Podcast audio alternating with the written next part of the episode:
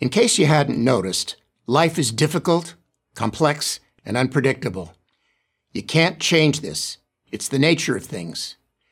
But you can prepare yourself for the next unwelcome surprise. How? By building resilience. Resilience is the ability to bounce back from life's inevitable disappointments, failures, and pains. Let me use an analogy here. If cars didn't have shock absorbers, every ride would be a miserable experience. The ride through life without shock absorbers, that is, resilience, would be the same. So, without building resilience, your own internal shock absorbers, it's not possible to lead a happy and productive life. Resilience is the opposite of fragility.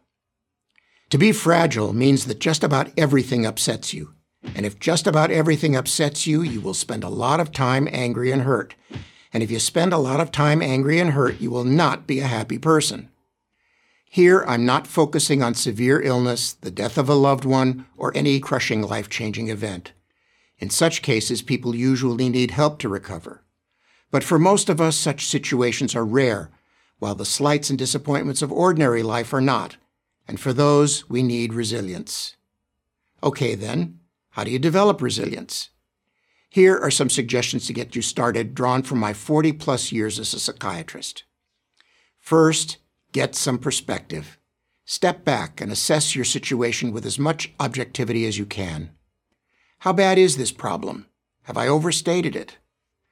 Sometimes my patients think an unhappy occurrence is much more serious than it really is, usually because it's amplified by evoking a painful childhood issue. Often getting perspective is as simple as asking yourself this question What's the worst thing that can happen? Usually you'll discover that the worst thing isn't that bad and isn't even likely to happen. Second, compare the undeserved bad things that have happened to you with the unearned good things that have happened to you. When I ask my patients to do this, they invariably conclude that the unearned good in their life far outweighs the undeserved bad. I'd say the ratio is at least 10 to 1. In my own case, I didn't earn the incredibly good fortune of my grandparents moving to America, or that life saving penicillin was available to me in my childhood when I was sick. I could go on and on, and so could you. In light of this, maybe things aren't so bad after all. In fact, they're probably pretty good. Third, toughen up. Life hits you from all directions health, personal relationships, work challenges, family issues. To deal with them, you need to build up your mental toughness. The earlier in life one starts this process, the better. That's why parents who coddle their children and protect them from every hurt and failure are not doing them any favors. Nor are colleges that provide students with so called safe spaces. To toughen up, you need to push yourself. How do you know what you're capable of if you don't do that?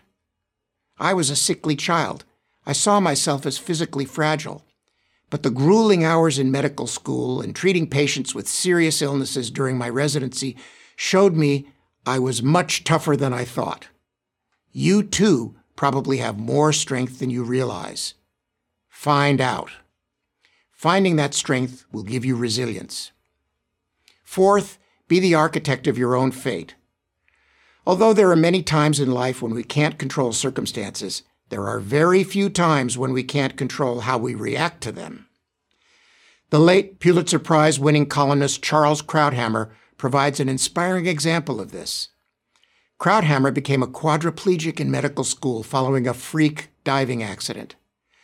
Rather than wallow in self pity, Krauthammer resolved to finish his medical studies from his hospital bed. He did, and without missing a single semester. Fifth, Take an honest inventory of your life. Make a real effort to discover how you have contributed to your own misery. In other words, how many of your life's speed bumps have you created? This will help you see that the ability to change your life lies as much within you as in external circumstances. You can then avoid those behaviors that expose you to failure or difficulty. Focus on your power, not your helplessness and the greatest power anyone has is the capacity to change. You can certainly experience happy moments without resilience, but to lead a happy life, it's essential. I'm Dr. Stephen Marmer, psychiatrist, UCLA Medical School for Prager University.